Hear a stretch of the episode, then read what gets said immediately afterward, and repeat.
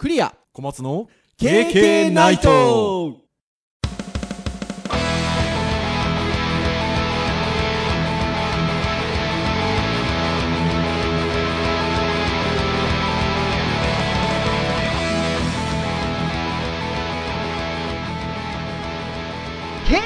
イト！はい、ということで、第125回の、えー配信となります。えーお届けをいたしますのはクリアと、はい、小松です。どうぞよろしくお願いいたしはい、ます。よろしくお願いします。はい、ということで、2月に入って、えーまあ2週目あたりとなりますかね。はい。というところではあるんですが、私どもね、毎年夏にサマーキャンプ、デジタルハリウッド大学の学生の有志を集めて、3泊4日ぐらいで夏は、ウェブサイト制作キャンプですかね。ウェブサイト制作サマーキャンプですね。はい。サマーキャンプなので、ウェブサイトを制作するキャンプをはい。やっておりますよね。はい、やっておるんですが、まあその冬版と言いましょうか。まあ内容的にはもう少しちょっとライトな感じではあるんですけど、はい。えーちょっと開催してみようかっていうのを何年か前からちょっと言っておりまして、開催しましたね。はい。もう、ちょうどこの本収録の前の週末と言いましょうか。うん。え2泊3日ですかね。金、土、日。はい、2泊3日ということで、私とあの、Facebook で繋がっていらっしゃる方は、あのー急に金曜日の晩に、えー Facebook ライブを始めたもんで、多分あの、あれっていうので、見ていただいた方もいらっしゃるんじゃないかなと思いますが、はい。えー開催をしたと。まあ、夏とは違って、どちらかというともう、個人個人が黙々と行動を書くみたいなうん。感じの、えー回ではあったんですが、まあ、私もですね、あの、久々に、ちょっとサマーキャンプもこの2年ぐらいは、あの、中継で参加させていただいてたんですけど、ああ、そういう意味じゃ、八王子湖久しぶりだったんですそうね。、久しぶりだったんですよ。あの、八王子、こうね、えー八王子スタジオという言い方を正式にはしてますが、まあ、八王子キャンパスって言った方が分かりやすいかもしれませんけどね。えー私、一泊だけ、金曜土曜。まあ、とは言っても、もう土曜日の午前中には、あの、八王子を出て、お茶の水に戻り、えー動画教材の収録みたいな感じになっちゃいましたので、ね一泊でしたけど。はい。しかも、あの、行動書くぞ黙々キャンプって言っときながら、私、あの、フォトショップを、あの、なんか、つらつらと触っておったというね、感じになってしまいました。まあ、撮影ネタを。そうなんですよ。次の日の撮影のネタをね、ちょっとね、あの、つらつらと準備しておりましたが、でもね、あの1年生の子、2年生の子、参加してくれてましたけど、まあ、それなりに有意義にうん。参加してましたよね。そうですね。まあ、人それぞれだと思いますけど、まあ、今回のところで、1日2日でもう何日か分のうん試験がもしかすると得られたかもしれない。いやー、ほんとそうですね。まあ、その行動を黙々と書くという以外に、まあ、今回は、あの、いつも夏のサマーキャンプだ、夏のサマーキャンプっておかしいですね。サマーキャンプだと、食事もクリエイティブだっていうことで、うん。結構な時間をかけるんですけど、逆にあの、冬は、ちょっとそこは楽しようということで、割とこう、ありものを買ってきたりとか、まあ、あの、添え物はね、添え物はね、あの、メインのお肉料理はね、お肉の先輩こと、福永くんが、あの、大学院にね、属所属してます福永くんが、あの、すごい作ってくれてましたけど、夏よりは、ちょっとこう、料理を作る時間がコンパクトにはなってたので、なんかね、ほら、雑談の時間とか結構あったじゃないですか。そうですね。あのはい。そういうのも有意義でしたね。まあまあ結局あのご飯作ること自身もコミュニケーションではあるものの今回行動を書きたいっていうところで、はい。まあなんかご飯作ってる時間長かったなっていうふうに思っちゃうとね本末転倒なんでね、うん。まあまああのまあ今回は福永君がたくさんほぼほぼ作ってくれたので、うん。まあ、僕らはまあ最初ちょっと買い物付き合ったぐらいでそう。だからその時間、時間が逆に取れたので、なんかね、あの、Facebook ライブでも言いましたけど、ここでは話せないようなこととかね。あまあまあまあでも大事なこと？なんていうか、そういう雑談、なんか、まあ、意外と大事だな、じゃないかなと。うんまあ、何の話をしたかもさえも言ってないのに、それが大事かどうかっていうのを、このリスナーの皆さんがわからないかもしれませんが、結構ね、あのウェブ、ウェブとは直接関係ないこともたくさんお話ししたりとか、まあまああの、コミュニティにおけるねあの、うん、なんでしょうね、つながりやっぱり雑談がもたらすものですから。そう、本当そうですよ。だから、いや、良かったんじゃないかなというふうに思いますね。うんなの、で、まあ、こういうちょっと違った形のキャンプも実施ができたので、まあ、それがまた逆にサマーキャンプの方にフィードバックできたりとか、うん、そうねですね。で、また、ちゃん時間とかが取れて、機会が取れそうであれば、来年もまたちょっとウィンターキャンプやってみたりとか、うん。できるんじゃなかろうかというところでございました。まあ、非常に、まあ、あの、私は途中で帰ったのでね、最終的にクロージングは小松先生にお願いしたので、もうおんぶに抱っこでございますけれども、はい。ね、後半の日程は卒業生の子とかね、上の学年の子とかも来てくれたみたいで、よかったですね。そうですね。まあ、それぞれ、うんまあ、自分のペースでやってる感じでしたね。うんはい。てな、まあ、週末を過ごし、えー収録に臨んでるんですが、はい。えーじゃあ何の話をするんだと。えーウィンターキャンプの話かと。えー違いますよ。えー今日はターンで言うと、ガジェットの回でございますので、はい。まあ大体この時期に、えー KK ナイトで話してる話がありまして、発音の仕方は割といろいろな言い方するんですけど、えーセスって言ったりとか、CS って言ったりとか、するんですが、アルファベットで CES と書きまして、まあいろいろ家電であったりとか、ガジェットであったりとか、そういったようなものの見本市のようなものがね、毎年ラスベガスで1月に開催されてるんですよね。はい。で、これが、本当にあのー新しい、驚くようなガジェットとか、電化製品とか、そういったものをたくさんリリースしてくれるので、まあ非常に面白いと。うん。まあ私どもも、毎回注目をしてるわけなんですが、はい。はい、本年度も、えー1月の半ばぐらいですかね、そうですね。1月上旬から中旬ぐらいにかけてやってましたね。開催をされたということで。まあ時間的に言うと1ヶ月弱ぐらい経っておりますが、まあ私どもね、残念ながら、そういう楽しいフェスをやってるからって言って、二人でラスベガス行けないので、そうですね。そう、なので、まあある程度ちょっと情報が出揃ってから、ちょっとお話をしようかなっていうところで、えー今回それについて、CS について、ちょっと話してみようかなとい。いうところでございます。はい。なので、多分ここで紹介をしたもの、まあ、紹介されてるウェブページなんかもね、KK の公式サイトで URL などはシェアさせていただこうと思ってるんですが、まあ今日の配信で出てくるキーワードなんかで検索をしてもらうとたくさんいろんな情報を見れると思うので、CS で発表されたものって、えっと、このね、半年後とかぐらいにまあ日本でね、販売されるものも出てきたりとかするものかなと思うので、ぜひね、リスナーの皆さんも興味があるものがあればね、こう先取りして見ていただいてですね、今年2018年度、どういう製品が出てくるのかなっていうのをちょっとワクワクして、楽しみに、えーしていただけるといいんじゃないかなというところでございますね。はい。はい。一応、あれですね。あの、CS ってカスタマーエレクトロニックショー。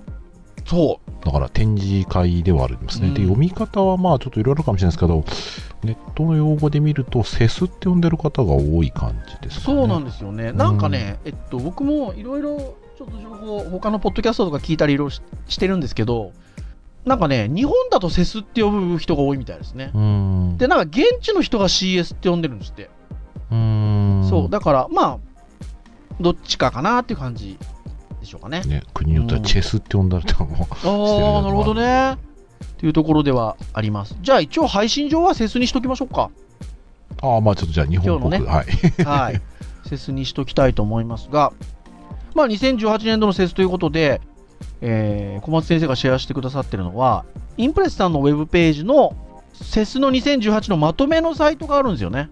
そうですね、イベント特集のページイベント特集ということで、ダーッとセスの上記事がまとめられたページがあるので、まずはね、そこをちょいちょい見ながら私ども、あの、ああ、こんなのがあったのねっていうのを拾っていったんですが、まあそのあたりのちょっとお話からしていくと、掃除でなんか、これまでの何年かにわたってきた、びっくりするような感じのものっていうのは今年比較的少ないですかね？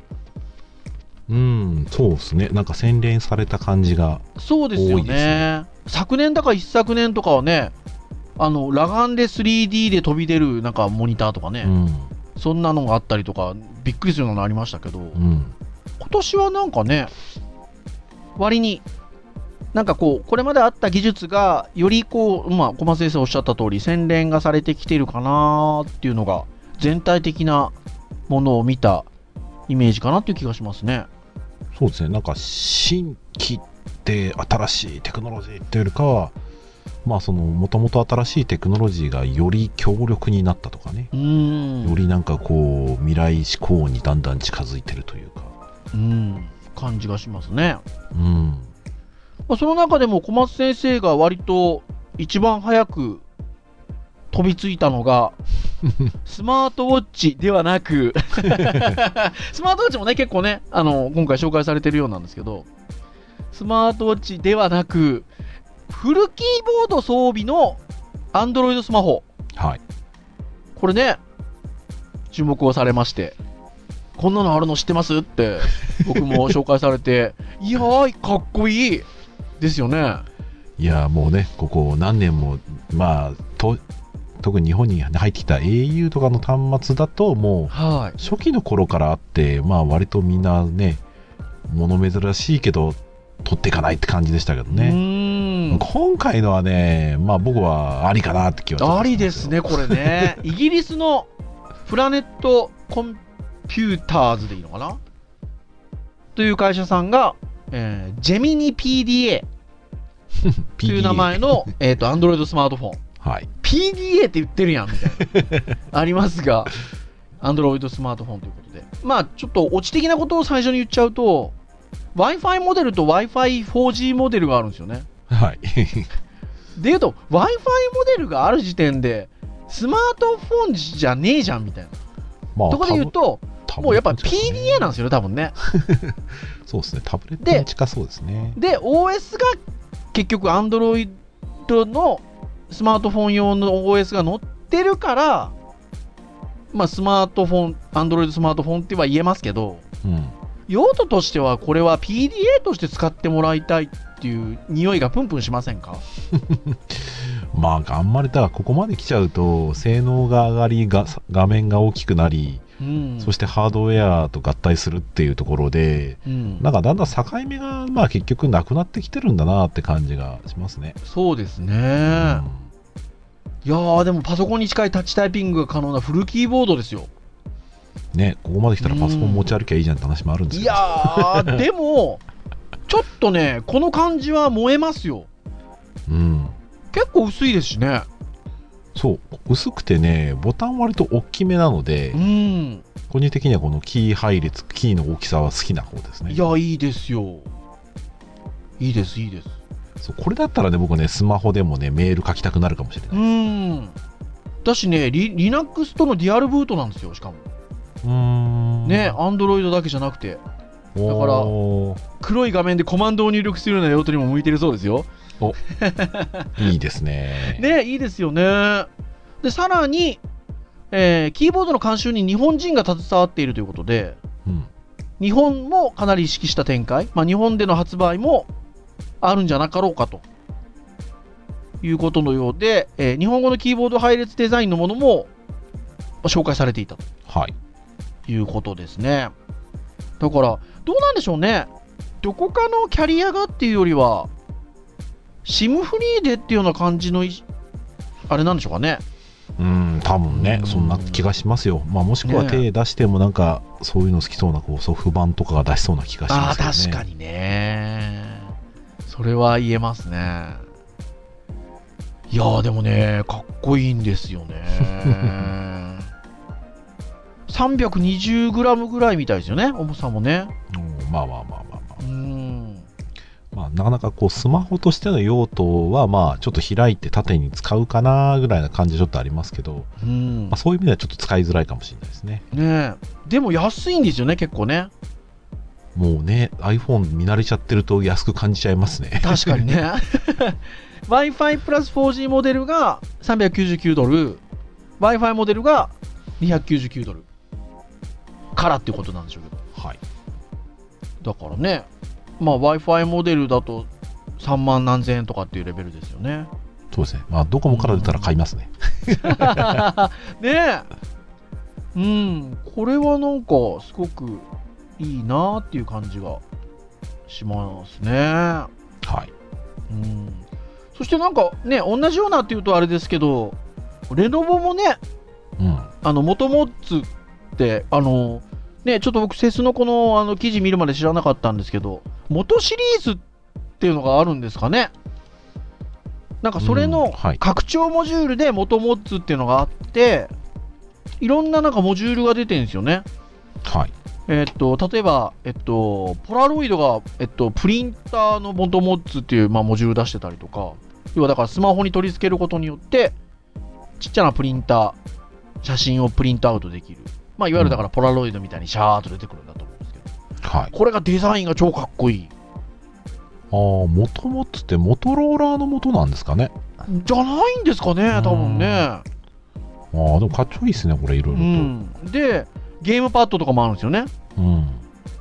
それつけるとなんか、ちょっと、け携帯でゲーム端末みたいになるような感じがあって、なんかそれにスライダーキーボードっていうのもやっぱ出てて、まあ、さっきのね、ジェミニ PDA じゃないですけど、スマホとそれをガチャってやることによって、まあこれもね、キーボード付きの、ちょっと60度ぐらいに傾くような感じになってるので、うん。すごいちっちゃなパソコンみたいな見え方をするような構造になってるということはい。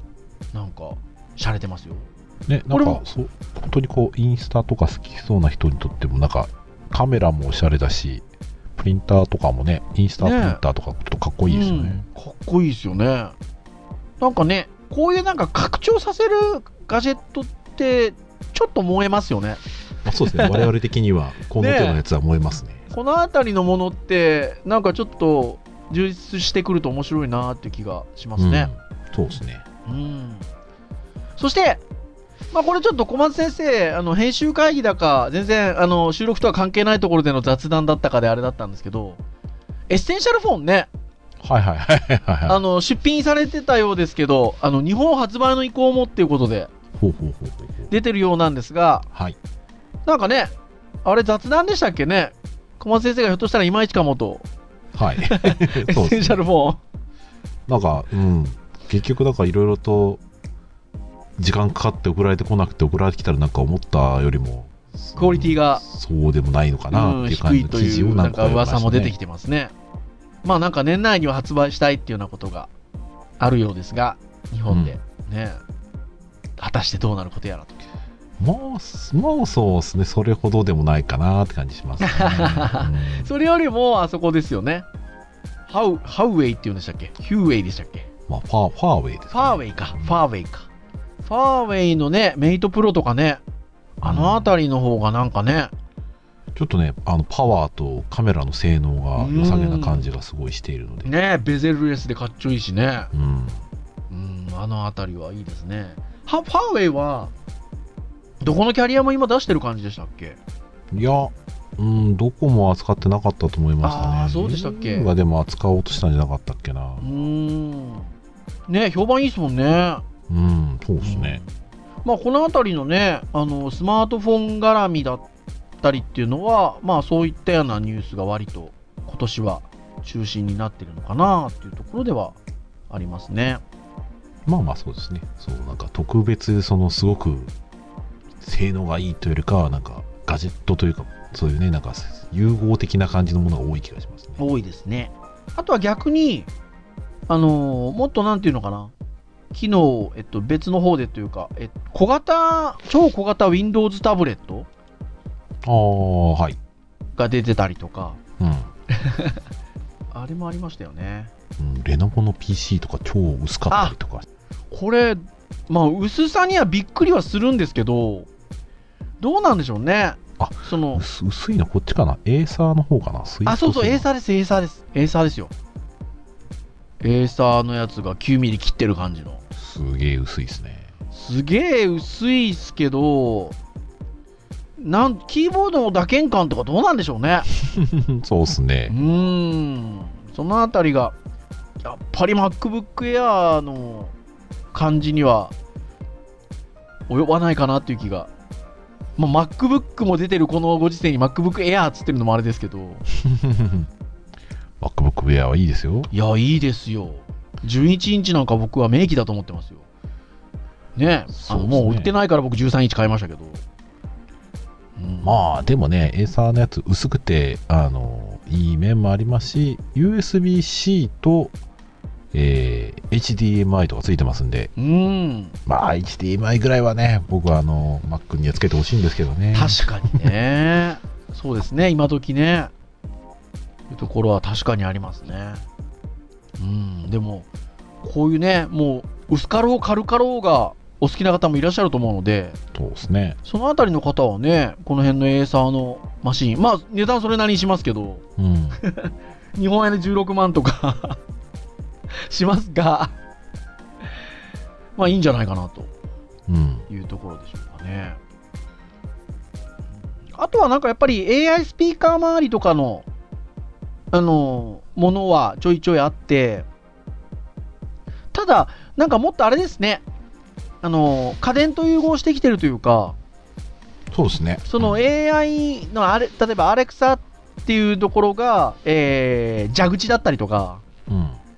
あとは、お風呂だったりとか、洗面台だったりとか、いろんなところにね、そうですね。あ、ああの、ハードとのインターフェースになってる感がありますね。ありますね。なので、まあ、スピーカーがというよりかは、そのスピーカーを利用したハードウェアとの、なんかこう、なんて言いますかね、提案というか。うん。そうだから、家の中のものとか、あと車関係とか、うん、まあそういったものが今回、セスの記事は多い感じがし多いですましたね。ね。いや、でも、し自然な流れかなっていうふうには思いますね。うん、特にね、あの車とかのね、まあ、昔からカーナビというのもありますが、うん。まあ、そういうものには非常にね、相性はいいなって感じはししまね。ますすね。うん、まあ実際もう今ね、スマホつけちゃえば AI スピーカー代わりになるんじゃねえかって話も、なくはないんでねすけど。カーナビっていうのもね、なんか古くなってきてますね。まあまあまあ、形をね、変えうてん進化はしてますよ。面白どころで言うとね、あの、インテリジェントトイレとかね、あハンズフリーの洗浄みたいなね。ね。まあ、ウォシュレットはもうハンズフリーちゃうのっていう気がしますが、ハンズフリー、でもボタン押しますからね。音声でね、これそう、アレクサに命令して水を流すらしいですよ。インテリジェンストイレ。もう洗う、洗うのもしてくれるかもしれないですよ。いや、うん、だから、いいですよ。非常にいいし、そうですね。あとはいろんなメーカーから、やっぱシャワーで音声コマンドみたいなものは1社だけじゃなくて、いくつか出てますね。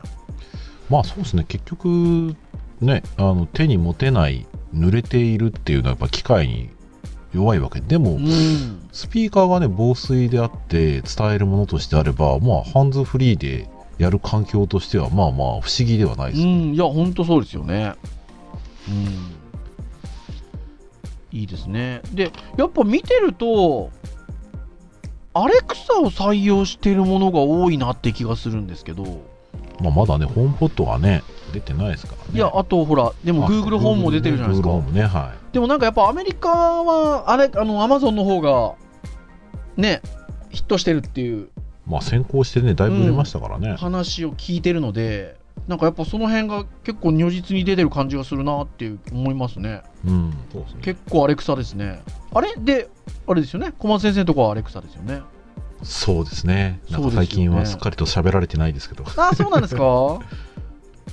あとね、いろいろ、なんか、爪につけるね、UV センスとかっていう、あの、うん紫外線の量を測るウェアラブルとかね、あったりとかね、しますね。そうですね、ウェアラブルもだいぶね、げあのなんか未来的なものよりかは割と現実的に。的なものね。そうですねうんスマート歯ブラシ、マジックとかね、出てますね。あと、スマートグラス。これもアレクサですね。うん。うなんかね、でもやっぱりだいぶ形も洗練されて、なんかそれっぽくない感じがいいですね。そうですね。あとはスマートウォッチがね、あの、ちらっと冒頭にも言いましたが、いくつかガーミンのやつが新しいの出てたりとかそうですね。してますね。かっちょいいですね。か G ショック、ね G ショックも確かあったはあずです。、G ショックありました、ありました。うん G ショックもありましたね。だからその辺のもともとブランド力があったところがスマートウォッチ出してくるとまた面白いですよね。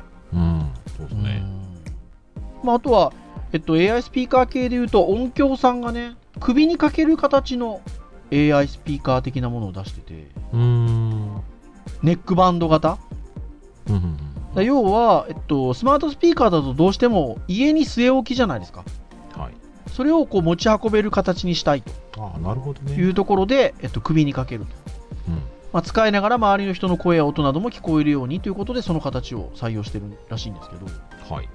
まあ、この辺もね面白いですよねそうですね。それこそ格安 SIM さえあれば、外でもうん車に搭載しなくてもいいんじゃないか説が出うてきましたいやそうですよね 非常に面白いなーっていうのがありますでまあこの音響 AI っていう名前なんですけど、はい。まあ、音響が AI そのものを開発するってことではなくて、まあ、Google アシスタント、Amazon Alexa のスピーカーをすでに製品化しているので、えーまあ、そこを、えっと、サービス提供者、想定ユーザーなどに適した形であの適し適用して製品化していくということで、はい。もう正しいですね。うんですね。うん。まあ、割と今、スマートフォンでね、音声入力も割と学生とかやってるのを見るので、うんまあまあ、それがだんだん当たり前になってくんだろうなって気がしますね。ねえ。いうところでしょうか。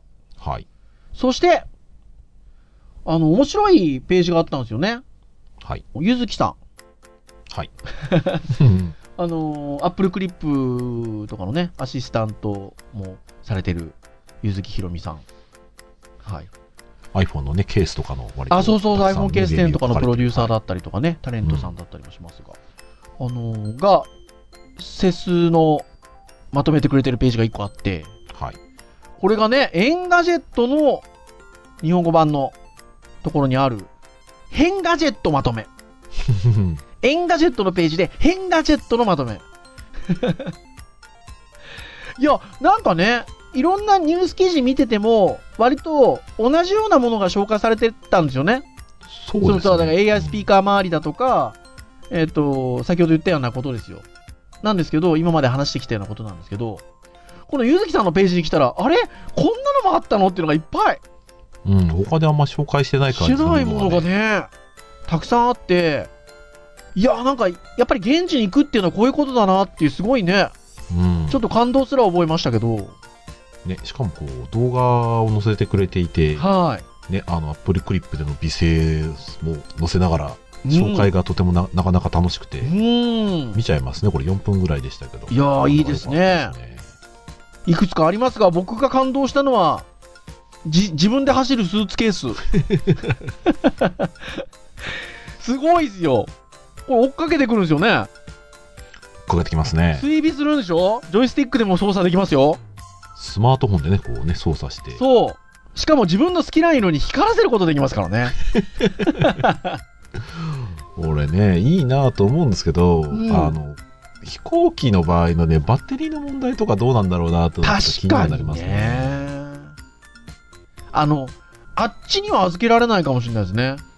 あの、手荷物には無理でしょうね、うん。だから、持ち込むのはまだいいと思うんですけど、あそっか逆か逆ですよ。あの、預けるのが、がダメなんですよ。モバイルバッテリーないですかって毎回聞かれるので、そうかそう。あの、機内に持ち込むのは多分大丈夫なんですよね。うーん倉庫内で発火するのがやばいんですねそう。そうなんですよ。だから、ね、スーツケースはでもどっちかっていうとあっちに預けたい方だと思うんですけど。そうですね そっちは難しいかもしれないですね。はい。でも、いや、でも、あのー機能的にはすごい面白いなっていうところですよね。まあじゃあこれはまあ買ったらあれですね新幹線で移動ですねそうですね。はい。あとは、えっと、サングラス骨伝導イヤホンとかありますね。あと、あの、小松先生がかっちょいい、かっちょいいっつってたのは、あの、香港のベルロボットっていう会社がて、あの、展示してるアルミフレームの電子工作ロボット。リボットですか、これ。そうですね。はい。リボットですね。めっちゃメカメカしててかっこいいですよね。かっこいいですこれは、ねえ。欲しいですねこれちょっと。うーん。あの、E テレのムジカピッコリーノに出てくるなんか、ムジ、あのね、あれみたいな、かっちょよさがありますよね、ちょっと。そうですね、うん。あの雰囲気的にはそうですね。そんな感じです、こういうなんか、まあ今ほら、子供向けのプログラミングだなんだっていうの流行りは流行りじゃないですか。ありますね。はい。バズワードではあったりするんですけど、なんか、こういうかっこよさも欲しいですよね。欲しいです。あのね、その触るワクワクさがね、うん、増しますよね。すごくいいなと思いますね。あとは僕的には、あの、非常にいいなと思ったのが、買い物をした時に、年末に、はい。KK で、はい。こう、なんですか、エントリーには私入れなかったんですけど、あの、実は、スタビライザー欲しいなと思ってるんですよ、うんたんですよって言ったんですけど、ね、DJI さんって、ドローンとかで有名な DJI さんが、あの、オスモモバイル2っていう、あの、iPhone とか向けのスタビライザーの新しいバージョンを発表したんですよ。うん。うんで、それもセスだったみたいなんです。セスに合わせて発表したみたいなんですけど、非常にあの、機能が、あの、えー、オスモモバイル2なんで、えっと、1のものをすごく機能的にアップさせて、値段も1万6000いくらぐらい、税込みで。というところまで落としてきたんですけど、なんかね、このゆずきさんのページに紹介されているスタビライザーがもありまして、太郎？太郎ですよ。ねえ。あの、日本人の名前じゃなくて、太郎芋スープから付けられてるらしいですけど、なんとこう、トラッキングモジュールがセットになってると。赤外線の。はい。で、自動追尾してくれると。これでもいいですよ。面白いですよね。いいですね。うん。またね、あのー変わった、変わった映像が撮れそうで、うん。面白いなーと思いましたね。価格的にも199ドルなんで、ちなみにあれなんですかね、僕は知ってますけど、スタビライザーっていうのはこう、皆さん一般的に皆さんわかるもんなんですか、あー、それはね、わかんないかも。というのが、さ今言った私、あの、オスモバイル2が発表になった時に、うわ、欲しいと思って、僕、Facebook でつぶやいたんですよね。はい。投稿したんですよね。だから結構な人が食いついてくれくださったので、うん。あやっぱ皆さんこういうの注目してるんだなと思ったんですけど、あのー私があの大学の教員室にいる時には、隣にあの学長の秘書の方がいらっしゃるんですけど、はい。あのクリア先生はすあの投稿したスタビライザーってやつすごい盛り上がってますけど、あれ何ですか？そうだよなって思いましたね。そっちの方が自然な反応だなと思いましたね。もう学長とか持ってそうな感じしますけどね。確かにね。まあな、なんて表現したらいいんでしょうね。まあ、その、スマホ、まあ、スマホ用のスタビライザーが今だから注目されてるんですけど、はい。もともとはね、スマホに使うものっていうことではなくてね、割となんかね、あのービデオカメラとか、そうですね、え映像を撮れる一眼とかですよね。うん、一眼とかを、まずはこあの固定して、あのこう揺れをね、なくした滑らかな映像が撮れるんですよね。そうなんですよ。上下とか左右とかするときに、うん、その動きの方向の部分でクッションしてくれるのか、くれるんですよね。ブレがすくすんごい少ないんですよ、う。ん。スマホ用のものがやっぱここ近年出てきていて、うん。まあ、そこそこな値段、3、4万してたのかな？えしてたのが、えっと、まあ、ここに来て1万円台とかになってきてるっていうのが、まあ、今の流れで。で、え今言った太郎っていうのは、その、自動的に追尾してくれる、追っかけてくれるんですよね。うん。滑らかな映像が撮れる上に、トラッキングのモジュールを体につけておくと、リストバンドでね、追従してくるということで、まあ、非常に面白いなと。もうクリアさん360度カメラを中心に自分が動いたらカメラを追従するのが自己撮りで自撮りでできるわけですよね。本当ですよ。素晴らしいですよ。なので、なんかね、やっぱり、こういうの面白いですね。まあちょっと我々が扱う放送の中で言うとガジェットらしいガジェットの最たるものですね、うんこれはね。こう、マイクにスマートフォンを固定するカラオケ用のマイクとかもあったりしますしね。まあでも形かっこいいですよ、割と。かっこいいし。あとはなんかヘッドフォンのあの、ハウジングってあの丸いとこね。あそこにあの、絵文字が出てくるっていうね。うん。絵文字ミーとかね。最近なんかバッジとかのね、なんか、ジフワニが出るバッジとかもありましたけど。ありましたけどね。それとちょっと近い感じがしますうね。ん。すごくあの面白いなっていうふうに思いました。だからね、なんか私どもね、だからこういうのがあるからって言って、ほいほいとラスベガスに行けるような感じじゃまだないですが、なんか行ってみたいですね、やっぱね。そうですね。こういうのね。興奮しそうですね。現地に行くとやっぱりこういう風に紹介されてるものだけではない、たくさんいろんなギークなものがうん。あるんだろうなーっていうのがすごく思いましたね。はい。うん。ですので。まあぜひぜひね、皆さんも今日はちょっと私どもの方で拾えるもののみをね、ちょっと紹介をしていきましたが、例えばね、英語なたん、英語を堪能な方ね、リスナーの皆さんにもいらっしゃると思うので、海外のサイトなんか直接見に行くと多分いろんなもの紹介されてるんじゃないかなっていううん。気がしますそうね。ですね。はい。うん。なので。で、まあ、ここで紹介される、セスで紹介されたようなものが、まあ、商品化されたりとか、日本発売されたりとかっていう流れが、まあ、2018年内を通して出てくるのかなっていうふうに思うので、はい。まあ、冒頭にも申し上げた通り、まあ、ぜひぜひね、皆さん、あの、ご興味、ごご興味のあるガジェット、ちょっとね、見つけていただいて、あの、手元に届くのを楽しみにしていただけるといいんじゃないかな、というふうに思いますね。はい。そうですね。うん。てなところでしょうかね、時間的に。はい。そうですね。えー KK ナイトは毎週木曜日に、えー配信をいたしております。えー公式サイトにアクセスをしていただきますと、えープレイヤーがありますので、直接聞いていただくことができます。この形で聞いていただいている方が結構多いのかなという気はしますが、ただ、まあ、あの、時間を問わず、場所を問わずと言いましょうか。まあ、聞きたいなということがあれば、えー iTunes ストアなどの、えーポッドキャストサービス、やってるサービスで購読登録なんかをしていただけると、自動的に端末にダウンロードされますので、えーお好きな時に聞いていただけると。